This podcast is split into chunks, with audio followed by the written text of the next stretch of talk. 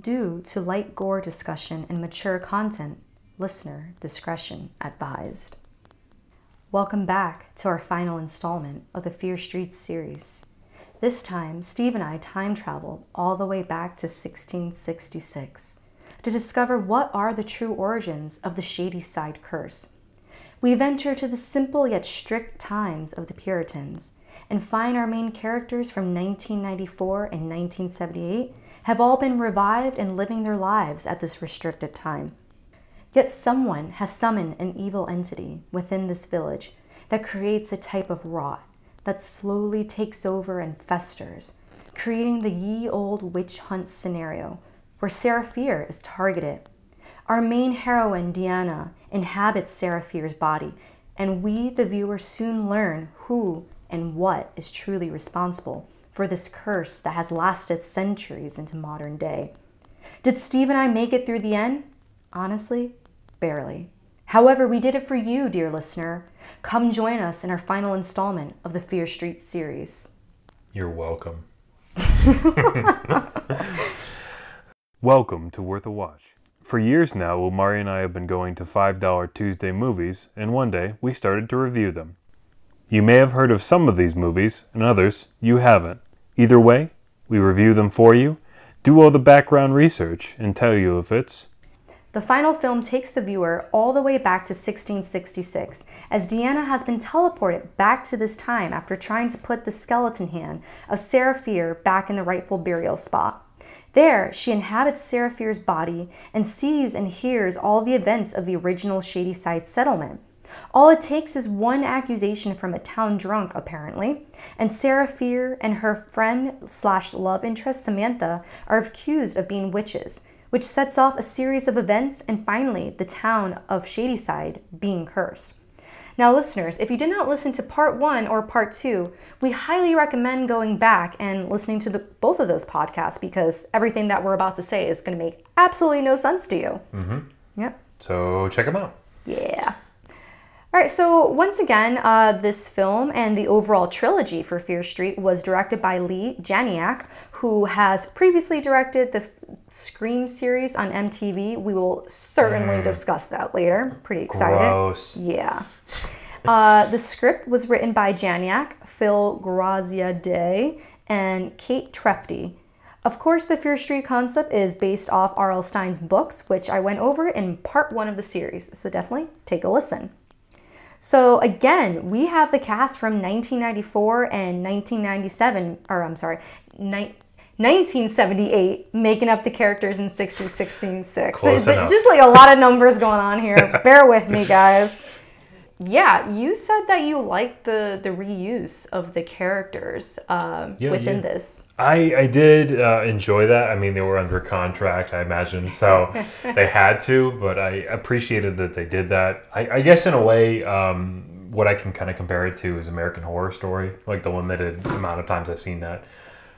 I, yeah, the, the limited amount of times I've seen in uh, A H S, I know that they kind of reuse some of the same cast members throughout the show um, in different roles. So that was kind of cool that they did that here in a way. Yeah, I, it, was, it was unexpected, to be quite honest. Um, at first, I, I wasn't sure how I felt about it, just because the cast from nineteen ninety-four, they were so well fit for their characters right. that it took me like a minute. Like once I heard them using their Puritan accents, I was like, okay, I buy this. I kind of buy this.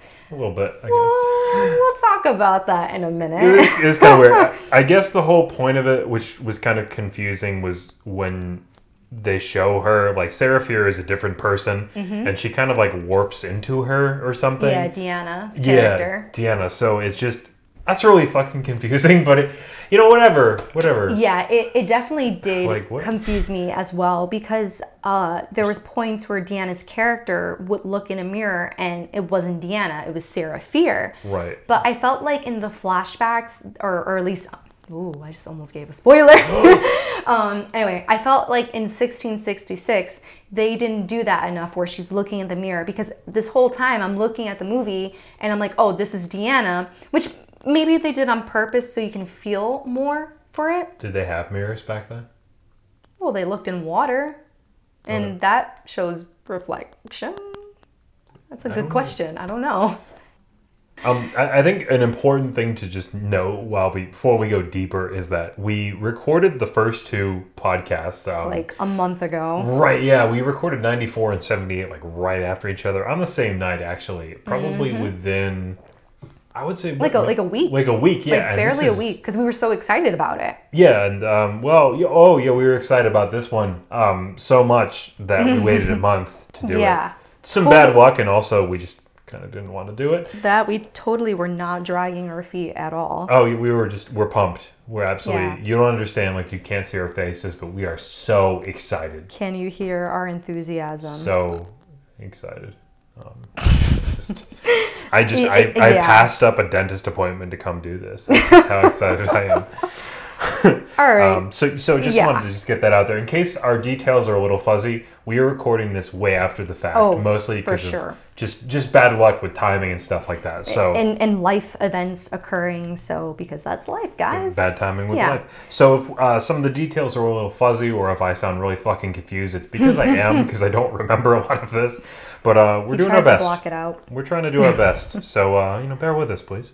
So the one thing that the three films were pretty consistent with was the intro title card. Like, I know like that's like a weird thing to kind of obsess about, but like I think it's really important, that detail, because it sets the tone of the movie, you know? You see that title card, you see the font that goes with it, the music. Like, I, I know what I'm getting myself into. So I like that they, they just put you in this certain tone with this film. It, it sets a mood.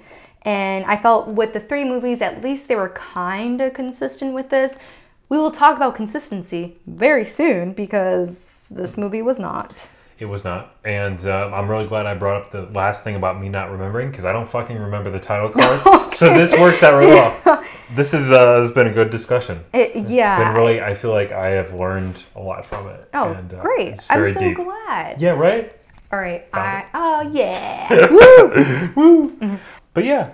I was on Twitter the other day, and a friend of mine had finally tuned in to the Fear Street series on Netflix, and he thought it was fantastic. Like, he really loved the films. And so he even said, like, yeah, sixteen sixty-six was my favorite. And I was like, what? Were you on drugs, sir? You what? Yeah, where can I get some of that? I know, Holy right? Shit. So I, I got to talk to him and see what's, what's up, because we definitely... did not agree on our view of sixteen sixty-six. Yeah, I, I don't have any. He friends. accused me of like, did we watch the same film? And I was like, we clearly didn't. Yeah, he must have watched the one that was good.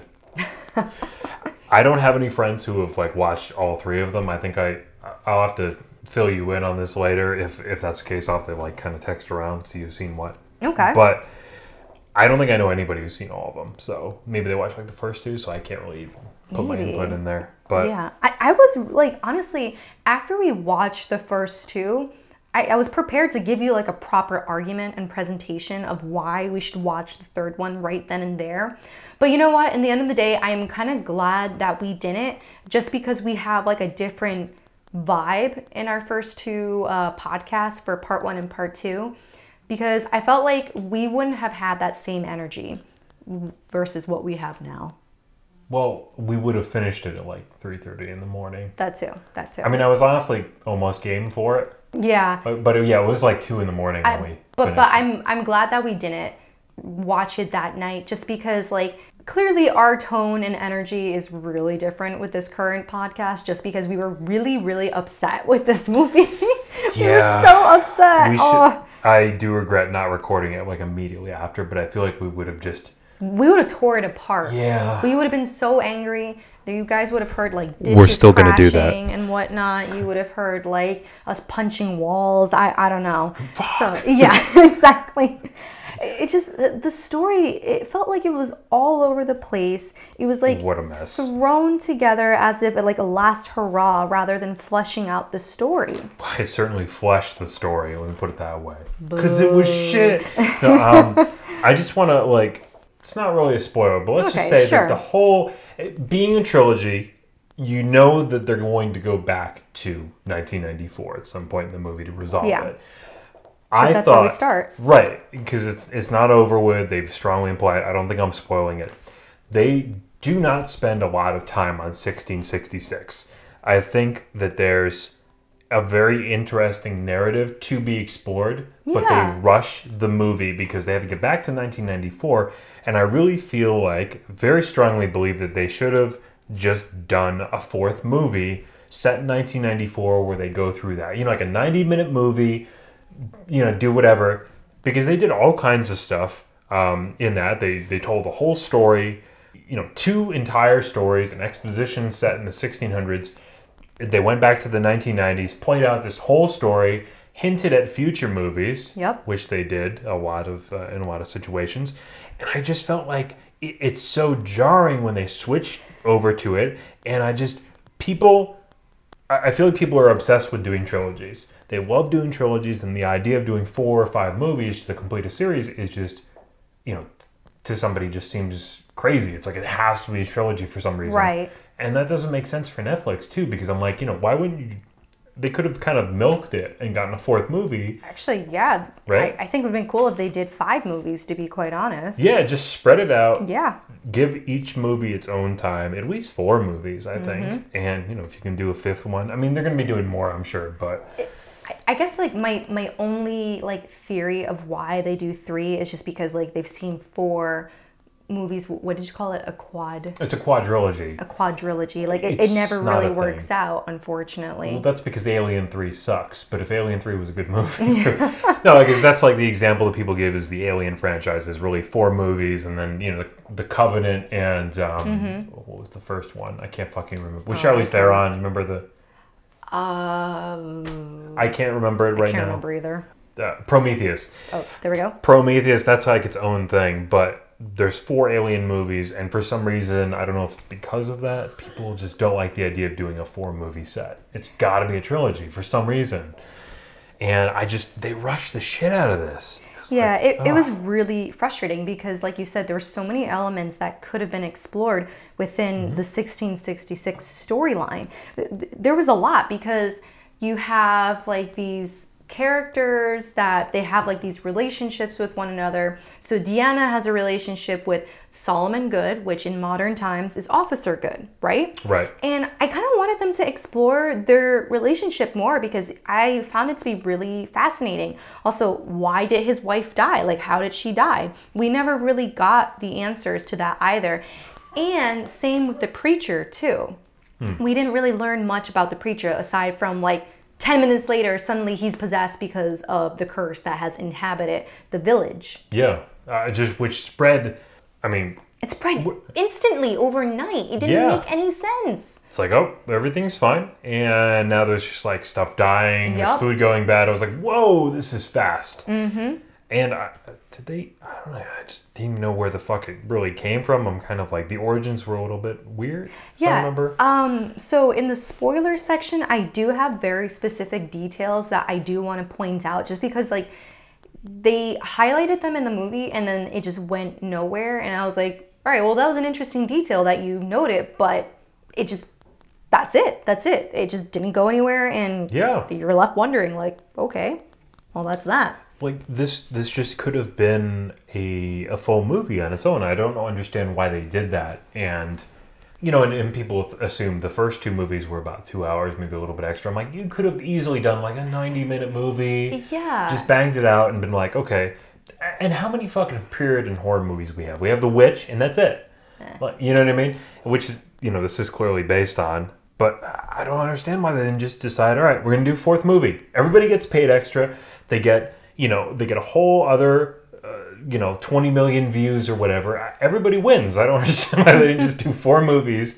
Just this fucking obsession with trilogies, even if it just sinks the ship, basically. Also, this movie wasn't really long either. It felt it. It, I swear it, to God, this is six hours long. Yeah, it, it felt like a really long movie. Fucking six hours. But I remember, like, every now and then I kept checking the time. I think it was, like, an hour and something. Maybe because sixteen sixty-six only occupied, like, an hour, and that was it. And then the rest was in nineteen ninety-four.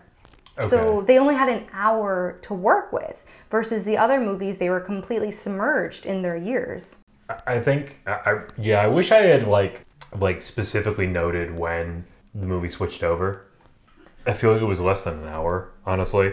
Um, it, it's very jarring to me when they switch over to the second part of the film that to me, it feels a lot longer, um, and not in a good way, because I, I didn't I didn't enjoy the film that much. But the fact of the matter is, like, when they just switch over to two of them, it's like two movies within a, you know, a very short period of time, and it just, it feels a lot longer. And I just, I don't understand why they couldn't have just done a couple of ninety minute movies or something and been like, all right, we're good, you know? You know, even Again. making this movie like two hours and a half, you know, like sure. I, that, that would have made sense too. And then maybe like a more smoother transition to nineteen ninety-four, because yeah. like you said, it is jarring that it's one like... minute you're in sixteen sixty-six, you're feeling that moment with certain characters. I almost gave a spoiler away. uh, however, you're feeling a moment that occurs in sixteen sixty-six, and all of a sudden you're transported back to nineteen ninety-four, and that moment is gone. And now you're yeah. back to the present, and angst is happening, and there's like a lot going on, stress, ah. I just remember being like, literally, what the fuck? Like, that's what I said, because I was just like, what? nineteen ninety-four, like, what are we doing here? Yeah. And then another issue, again, maybe this is just me being like finicky. Uh, there was like a lot of weird tidbits throughout this film that didn't really make sense with like Puritan lifestyle. Uh, you know, I'm willing to let a few things slide because, you know, again, I wasn't expecting an Oscar-worthy story, you know. However, there was just like a few scenes that were just like straight up silly. For example, like all the teens like having a party in the woods and then getting high on like the berries that they found. Like those are supposed to represent oh, the bear, shit. like the drugs. Yeah. Yeah, that was ridiculous. And they have like their own fucking uh, code phrase, which I, yeah. I wrote down, which is, a full moon rises before nightfall. I'm like, it's just like a fucking passcode. I'm like, did they really do this shit? I mean, listen, I'm not as much of a Puritan history expert as I used to be. I, I made that no, note that we are not historians. However, at one point it did come up in our like history classes. We did study Puritan stuff. I didn't discuss Puritan ragers. Um, I don't know if this was something that they kept out of the books, you know, to not encourage us or something. They didn't want us following a bad path. Right. Did they have the D A R E program in sixteen sixty-six? I don't, I don't so. know. Um. However, when they did have a rager in the woods, it led to Salem sixteen ninety-two, though. Because all the girls, like, they would gather in the woods and, like, dance around a fire, like, naked and stuff. Someone got caught. That led to the Salem witch trials and... It sounds kind of cool, actually. No, I'm just kidding. Dancing. What? What? Right.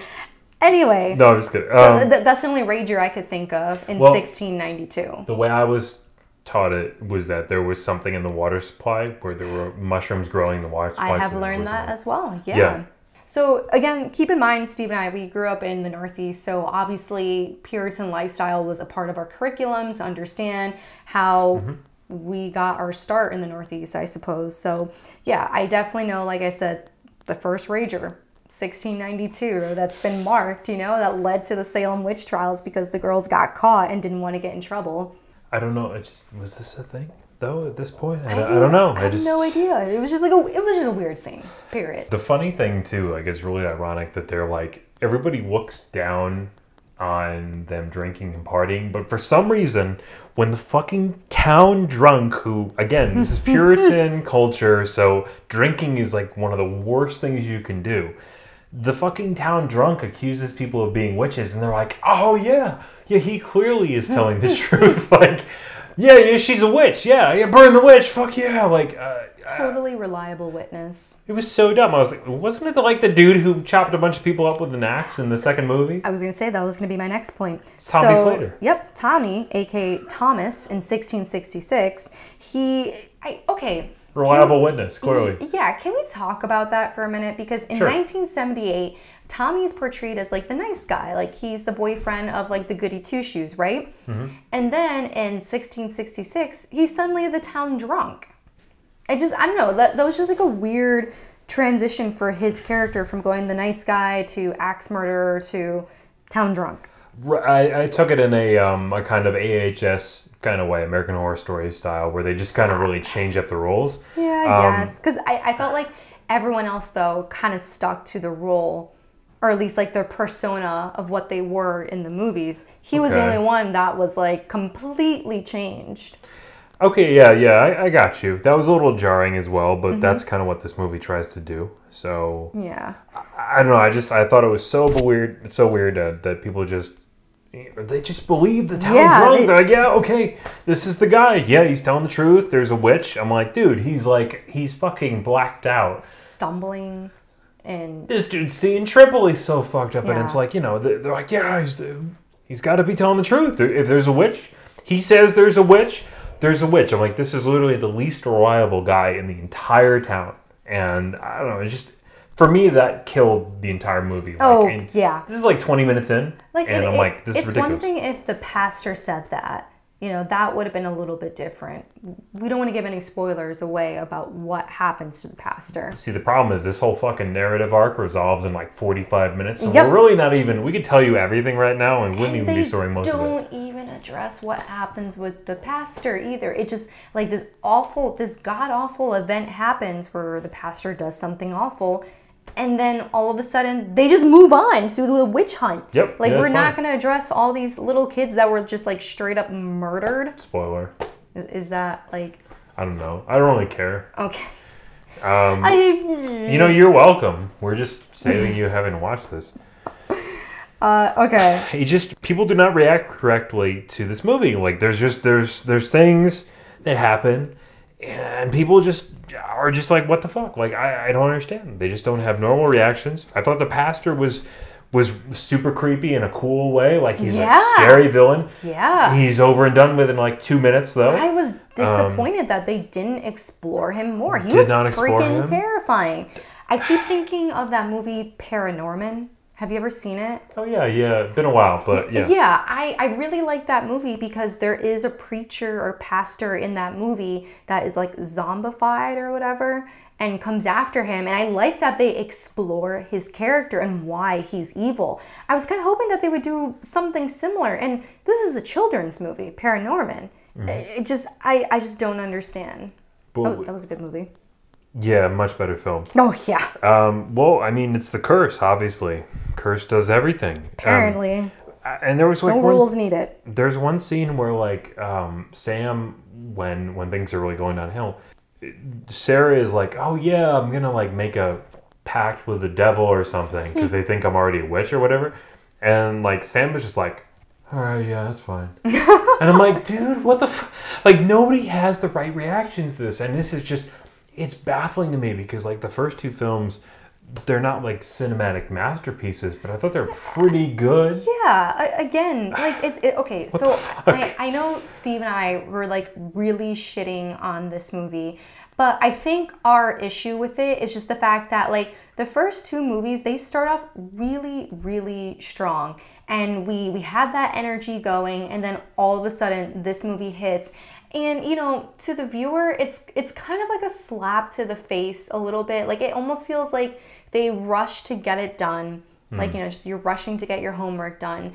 And it, it it's okay to, like, spend a little more time on fleshing out the story. And, I don't know, I, I get really annoyed with, like, production companies because I get it. You have to meet a certain quota. You have to meet a certain deadline. But at the same rate... Now we're with this story that makes absolutely no sense because you just assume that the audience is just gonna, like, you know, gloss over it. Like, we were just gonna be like, oh yeah, this is fine, totally buy it. Mm. I don't know. Again, it, they are underestimating the audience, and I think that's what bugs me. Well, maybe they're not because some people like this. Uh, yeah, I just, I, I don't know, I just, it's this stupid explanation of like, oh, the curse, the curse, the curse, the curse, and it's like, and then we're done with this arc in like fifty minutes. It's mm-hmm. like, what the fuck? And it's just, it goes so quickly. It's just like, all right, we're going to believe the drunk. And all of a sudden, you're a witch. Burn the witch. Yeah, burn the witch. And I'm like... Oh, and all about, and those kids that were uh, brutally murdered. Yeah, yeah. We're going to move on from that. What kids? Yeah. Nope. No, they weren't murdered. They're just, uh, they left. Know, their eyeballs. They're walking out there. Yeah. It's fine. Yeah, yeah they're yeah. missing eyeballs. Yeah, no, that's fine. That's fine. I, the, pre- the preacher ripped out his own eyeballs? I didn't see it. Yeah, just, you know, it's probably just people just making shit up. I don't know, fake news. I just, it's so, it's so stupid. So what is your uh, opinion on the Puritan accents? I thought it was stupid. Uh, but I mean, they tried. I'll give them credit. They they tried. It's better than I could do. That's for sure. Like, I don't think I can make a Puritan accent. We'll see. We'll have to try. Maybe. I don't even know where to start. Like a super English one. Uh. We're going to practice that after this podcast. Oh, yeah, totally. We're going to have to do it. So another question I have for you, because you are more familiar with Janiak's uh, work than I am. Sure. You saw more episodes of the Scream series. Because I'm more I... masochistic. Yeah. Yeah. Versus me, I like to do things with my, my life, apparently. No, I'm kidding. Oh, God, the I'm burn. Kidding. Sorry, you sorry. Get some no. antacids for that. Oh, shit. Okay, but I just I just couldn't bear it. I couldn't bear the Scream series. I think I enjoyed she... it because it was awful. It was okay. fucking awful. I enjoyed so it. So maybe though. You are a masochist then. I think I enjoy really shitty movies, and it just it was so bad I couldn't take it seriously. I... But yeah, anyway, continue. Sorry. Well, I'm I'm just asking, do you find this storyline mirrors what she wrote for the Scream series? Because I felt like that show was all over the place. It just made no fucking sense. Yeah, this at least, um, even though I didn't like it, it did follow a certain kind of logic. You knew they were going to do the witch trials thing, because they hinted at that, or, or something like that. Right. Not Salem, always, obviously, but you knew they were going to go back to the sixteen hundreds, and you knew they were going to go back to nineteen ninety-four. So I feel like this follows a good formula, whereas with that, That was all over the place, and I feel like they just the, the, picked... The Scream series? The Scream series was all over the place, and I don't remember the second season, but I remember they just kind of picked the the villain. I feel like they picked the villain for shock value, because um, it didn't make any sense. I don't know why I'm comparing this, but... It... I, I just have to ask, just because I feel like you're a little bit more familiar with her work than I am. I think I watched more episodes of it, but I don't. I don't really remember... Oh, yeah, wait, fuck. Okay, I do. Yeah, they just decided to pick in the second season just like the most random character to be the villain. It mm-hmm. didn't even make any sense. In the first season, too, they picked the most random of the, the characters to do it. It just, it, again, made no sense. So I guess if you if you go by that by that logic, you basically just have to choose something with no logic, and then that makes sense. So if you pick the character that is the most ridiculous choice to be the villain, then, you know, it totally makes sense to you. Yeah. I feel like, again, I have to state this, and I have to wonder this every time. It was an M T V show. Now, there's there's been surprisingly decent M T V shows. And movies. And movies. Um, I feel like Teen Wolf is definitely underrated for... It is underrated. A Michael J. Fox adaptation. Um, that actually got to be a pretty good show, but you know, it's all the same. It's like a C W style, uh, young adult thing.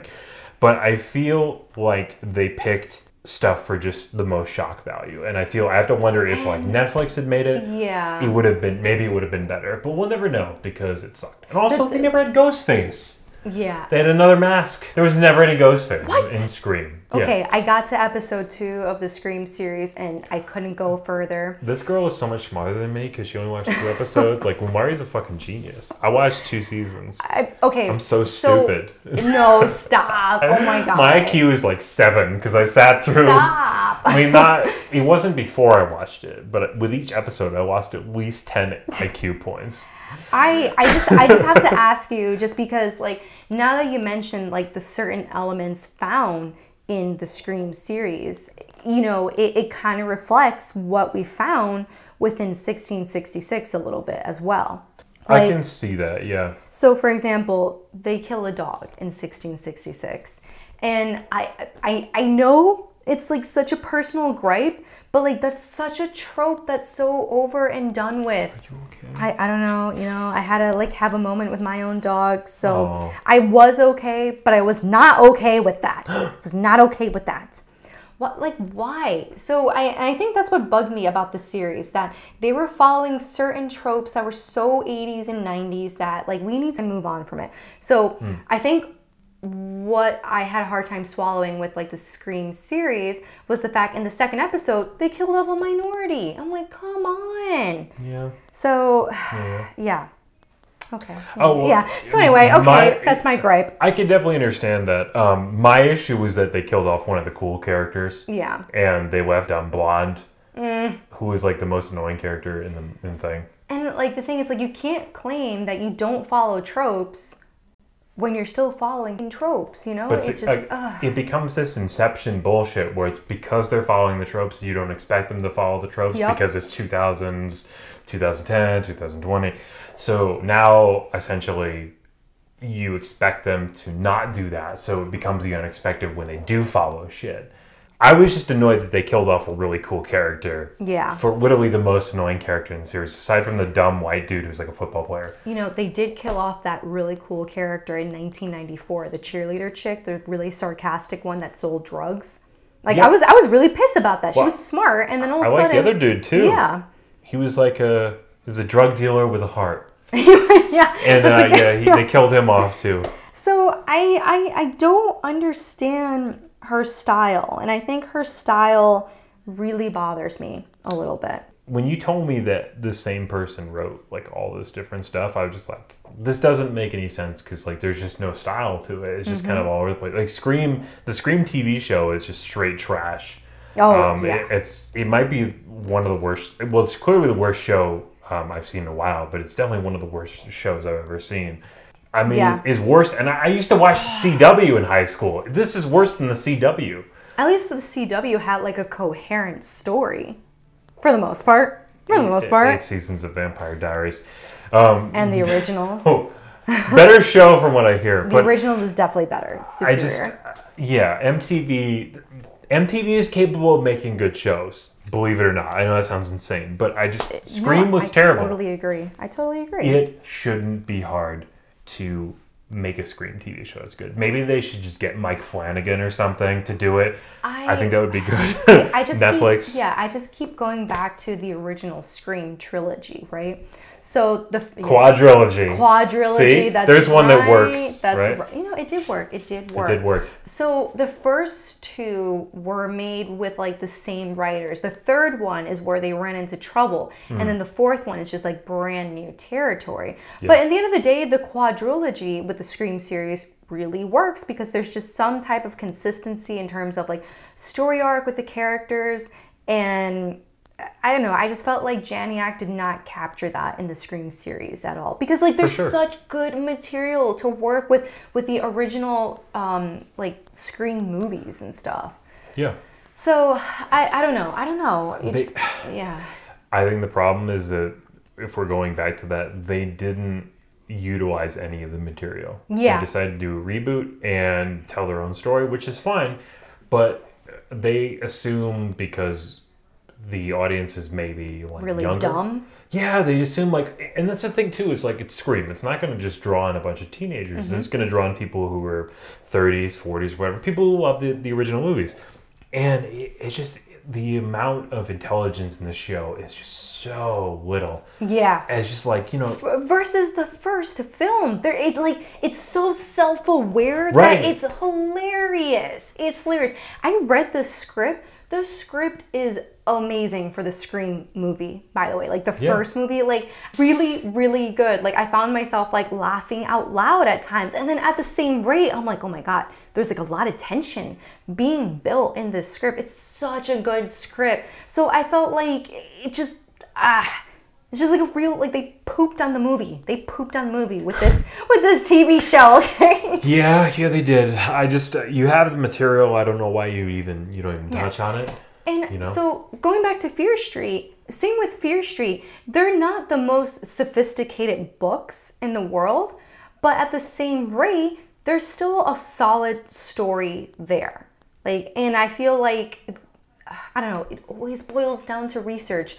Sure. How much research did these writers do? I don't know. Not a lot. Uh, it's just the assumption, because it falls into kind of like a young adult territory, that teenagers are really stupid. And, you know, okay, when we were teenagers, we didn't have a fully formed brain. That's just no. like scientific fact. But, fine. you know, like Fine. I feel like I had more than three brain cells, which is what they, maybe, which is, what, you know, they just assume that you're stupid because it's, you know, you're appealing to a, you know, an eighteen and under audience. It's right. like, dude, you know, it, the thing is, too, is that this was such a major event. You're going to draw in a lot of adults. Yep. I know a lot of yeah. people who yeah. at least watch some of the movies. And I just...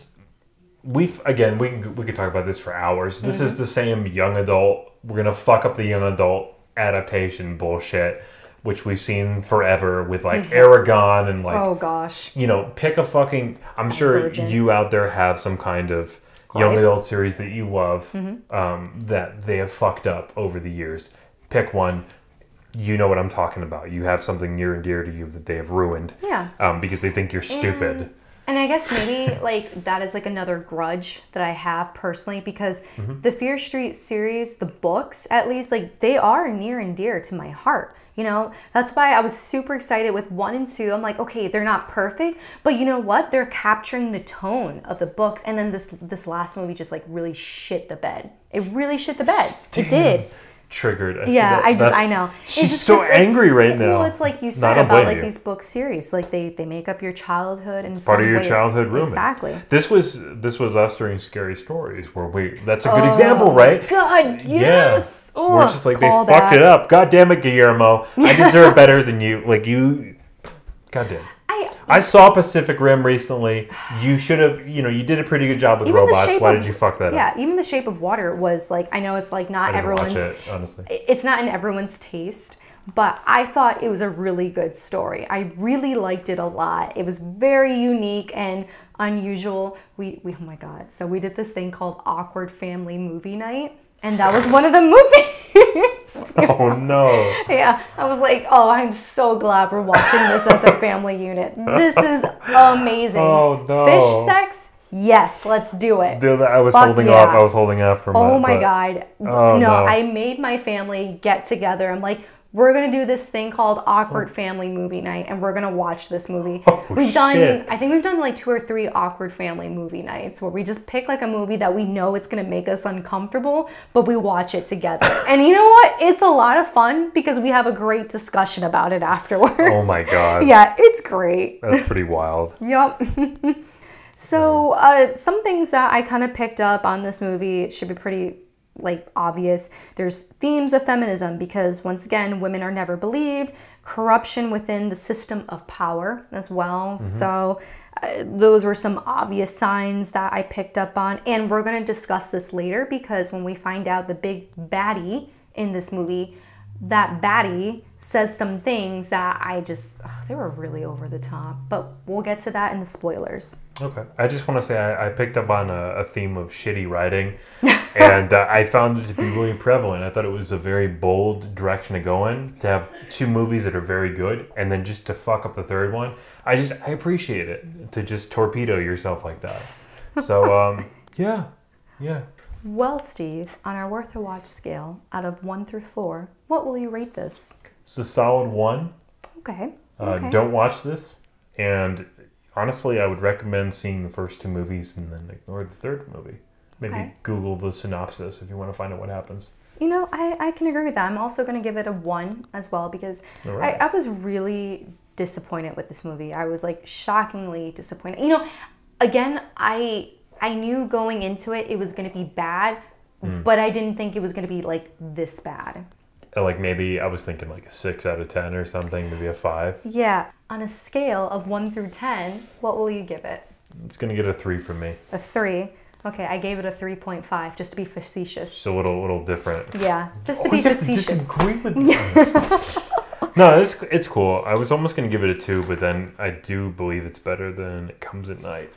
So you, you know what? I can agree with that because um, at least there's some coherency in this story. If you really dig deep, there's more coherency in the story versus It Comes at Night. But just a squeak.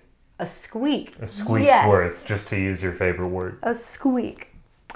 All right, listeners, we are about to go into the spoilers. So turn back if you have not seen the film, or if you just don't feel like seeing the film, we did the work for you. Just yeah. trudge on full along. Full speed ahead. Yeah, let's go. Screw it, right?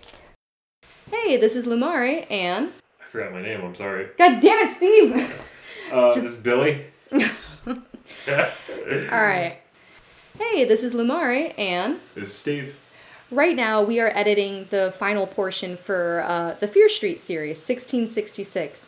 We ran into some uh, sound quality issues um, due mm-hmm. to technical issues, you know, you know how it goes. So, our sound is going to sound completely off. So, please...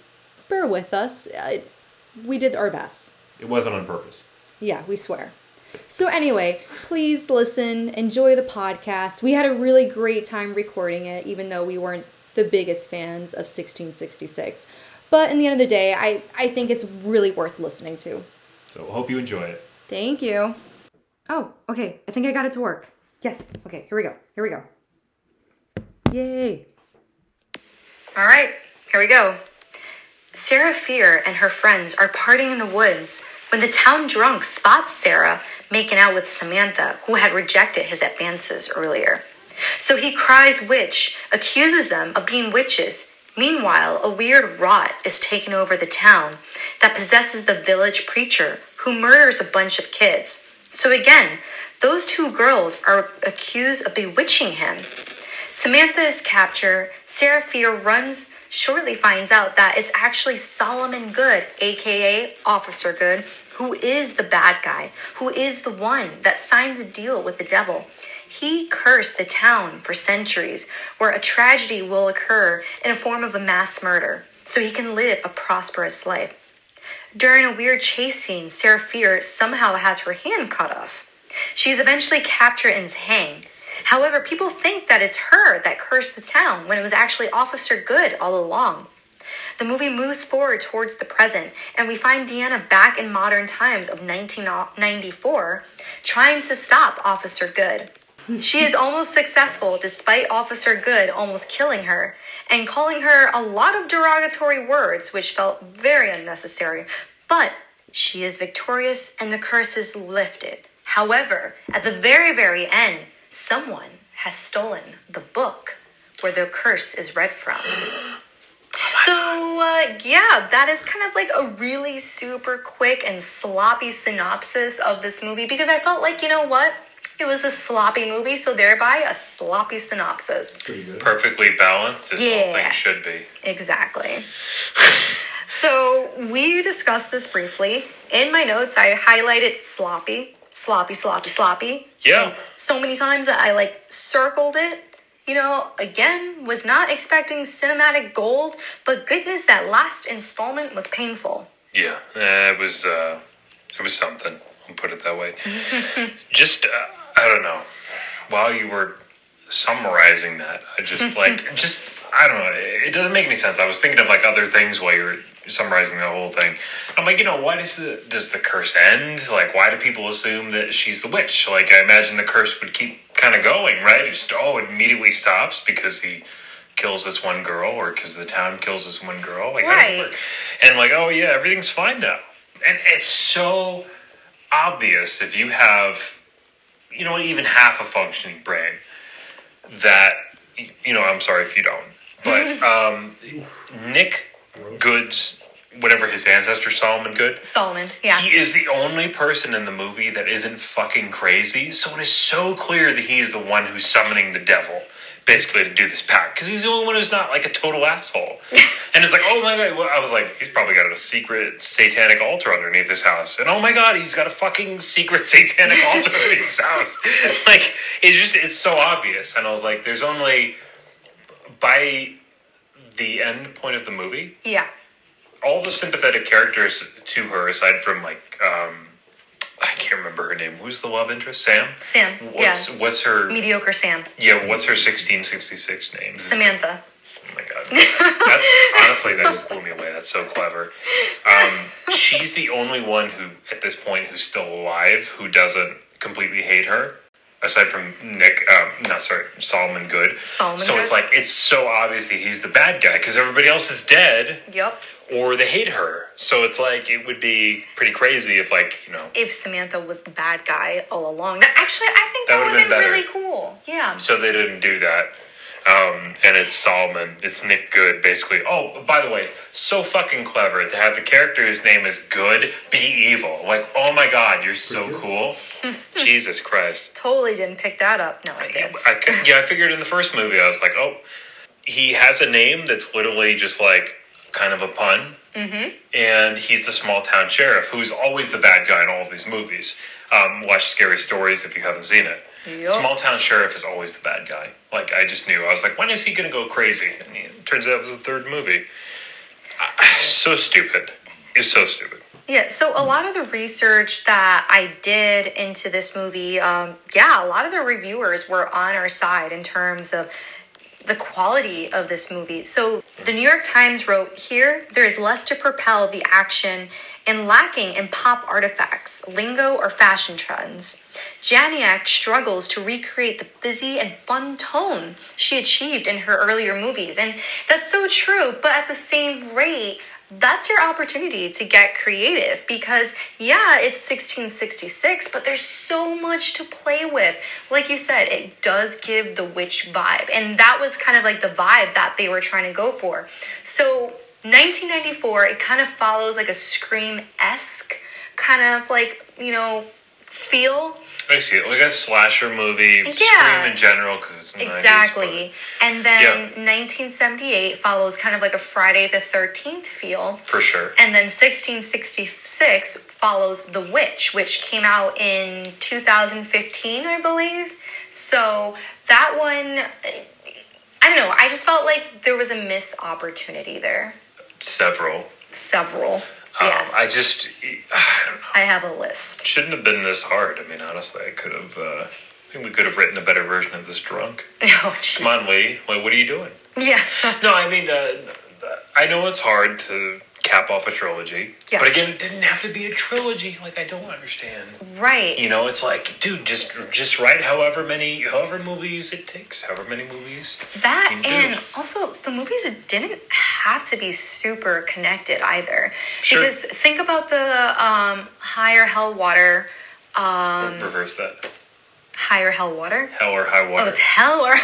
Come Hell or High Water is the phrase. All right, have so, you seen the movie? Final? No, I still have not seen it. It's been sitting on my D V R. No, I know. We'll watch it sometime. Yeah. It's such a great So film. We got... Much better than this. Okay, so Hell or High Water. Wind River. Wind River, thank you. Sicario. And Sicario. So those three are technically a trilogy, but they're not the related. Yeah, the yeah. Frontier trilogy. And they're not related. And they're like amazing movies. They're so good. And For Those Who Wish Me Dead, oh, Oscar caliber film. Wow. So good. Aww. And well, I feel like um, I feel like Yellowstone ties into them as well because it's very yeah. much similar kind of themes. It really is kind of a combination of all of them.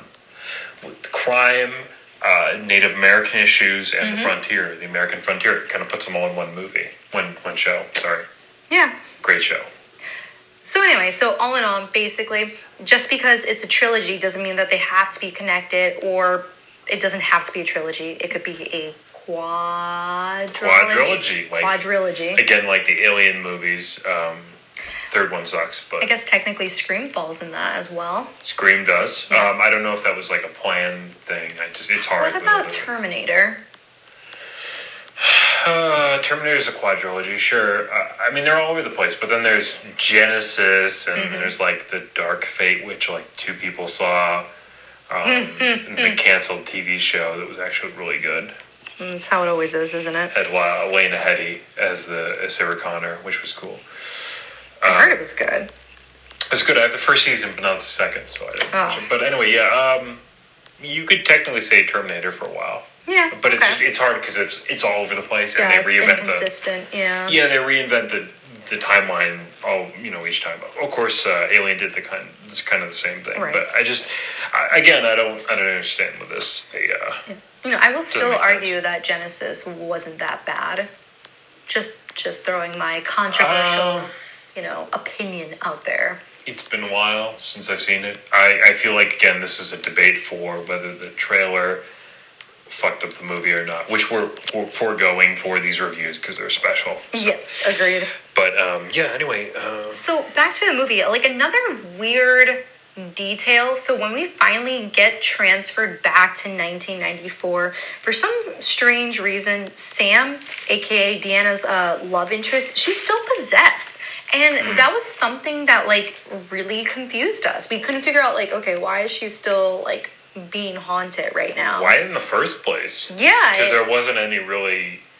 I mean, I guess, was it the sixteen sixty-six curse? Like, we weren't even sure at that point. No idea. Absolutely no idea. Because, like, she did fall into the grave site, and then they resolved it by killing her and then reviving her. But then all of a sudden she becomes possessed again? Sounds good to me. Yeah. Sure. I, I think the main, like, there's just so many massive plot points, yep. like plot holes for this. And I think the main issue for me is, like, Seraphir, they show you in the third movie, is not actually the villain. Yep. Because it's the good family. But Seraphir is this fucking supernatural witch entity. Yep. And she doesn't do anything to help. She's like, yeah, I'm fine. You know, with everybody just dying every few years, just like a fuck ton of people just getting killed every few years. Oh, okay, you have a personal connection to me? Yeah, that's fine. I'm just going to let you die. It, she doesn't do anything. What, yeah. What the fuck? So, like, the curse was inconsistent, and the storyline to the curse was also inconsistent. And apparently, like, the main villain is not the villain, but she can help them out at any time, but she just... just was she like, just, nah.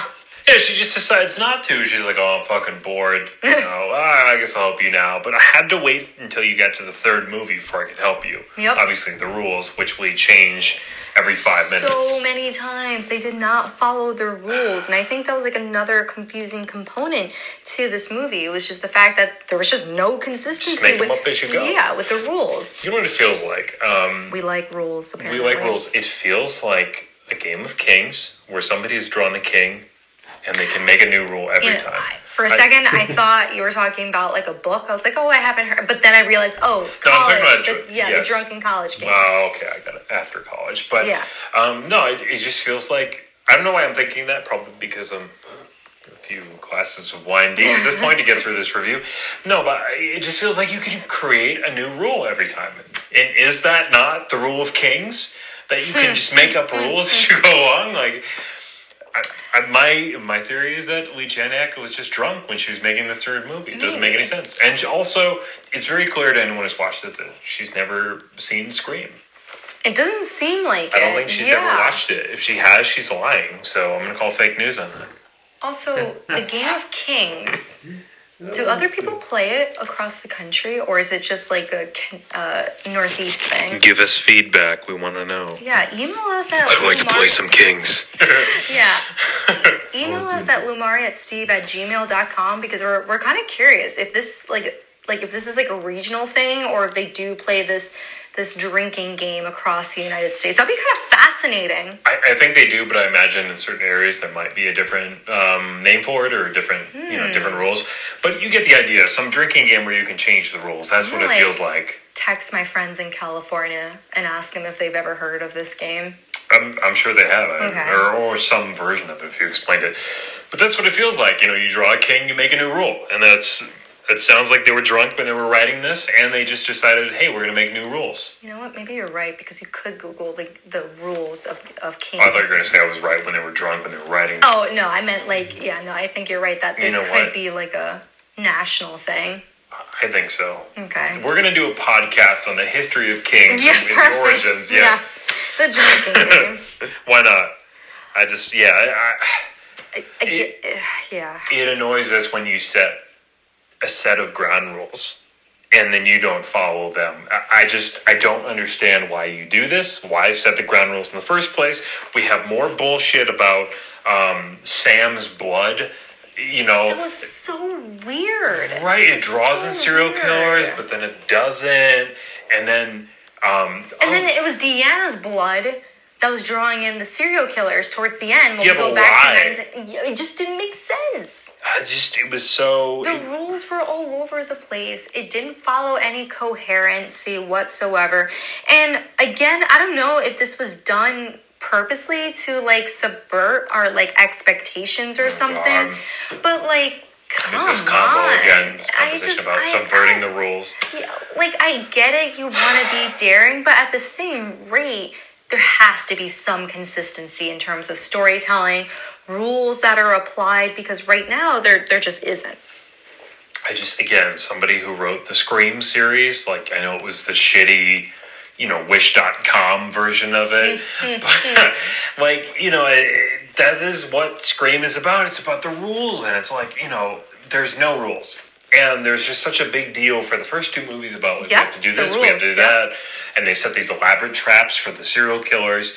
And then just it just goes out the window. And this film, too, there's a there's a plot point I wrote down here where there's a point where the Goods, are, or Nick Good, is sending essentially what it sounds like all of the serial killers from sixteen sixty-six on. It's implied that there's a fucking ton yeah. of them. And he's sending all of them after them at once to try to stop them towards the end. And, like, the same four show up, basically, again. Yeah, that was another thing, too. I was kind of looking forward to that, like, idea. Like, all of a sudden, all these serial killers throughout, like, the two... Se- well, three centuries. Mass killers, I yeah, guess. Yeah, mass or, killers from okay, right. sixteen sixty-six on. To nineteen ninety-four. But then they just send the same ones from nineteen ninety-four, so... Just like the, uh, the dude with the mask, the deformed guy... Was it called? And like the was it the milkman? The milkman, yeah. Was Ruby Lane there or no? Ruby Lane was there. So it was yeah. the four? It was like basically the same four people. You know what? Maybe they had the same issue as that movie For Those Who Wish Me Dead. Budget cuts. Damn it. Yeah. You know, we listened to that podcast on the way back from Chicago, and it just still makes me laugh that budget cuts was a central plot point. You listened in to that, it. Yeah, I, I, we did, we did. It was kind of cool. It entertained, like we were laughing. We were stuck in traffic in Indiana, and we were like cracking up at this podcast. And I was like listening to it, and I'm like, wow, budget cuts were really like a plot point in this they movie. Were, yeah. That is really funny. I just, so maybe it's the same thing with this movie. They had budget cuts, and they couldn't get all the serial killers in there. I, I just, it seems like Netflix has a huge budget for stuff, so I'm just very... Uh, just, Confused? I, yeah, like uh, how they didn't have a lot of money for this, if that's the case. It seems like they did, and I just... And the they th- gave up. Yeah, the thing is, it's not like they had issues with COVID in terms of filming, because they were filming in two thousand nineteen before the, the pandemic hit. Oh, really? Yeah, so okay. th- it's not like there was a, an issue in the sense of like, oh, we can't have too many extras on set because it, it's going to go against the guidelines. The whole thing, though?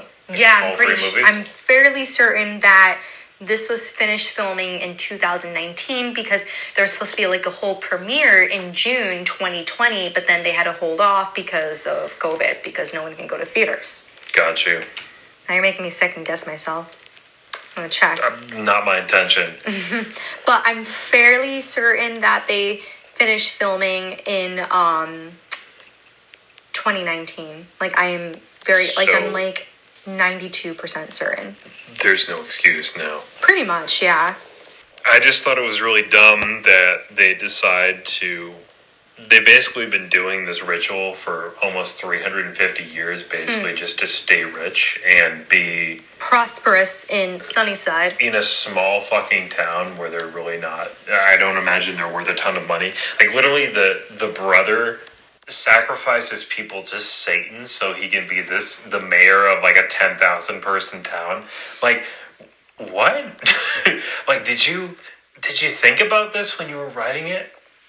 Like, did you, like, I don't understand. Like, did, this doesn't make any sense. And, you know, nobody over four hundred years has decided, you know what? I'm not going to sacrifice people to Satan so I can be a mayor. Or, you know, have a decent also, like, salary. But he's a cop in a small town. I can't imagine that he's making a boatload of money unless, like, he's in a really good union. Sure. I, I think he's just, you know. Like, I, I he's probably comfortable. He's probably just working for the hell of it, because this way he can keep the curse going. Right. So that that's what I don't understand. Like, originally, yeah, originally the curse was done so they can gain riches and be successful. I'm I'm not downplaying his uh, his job or anything like that, but at the same rate, it's not like he's a state cop who make more money.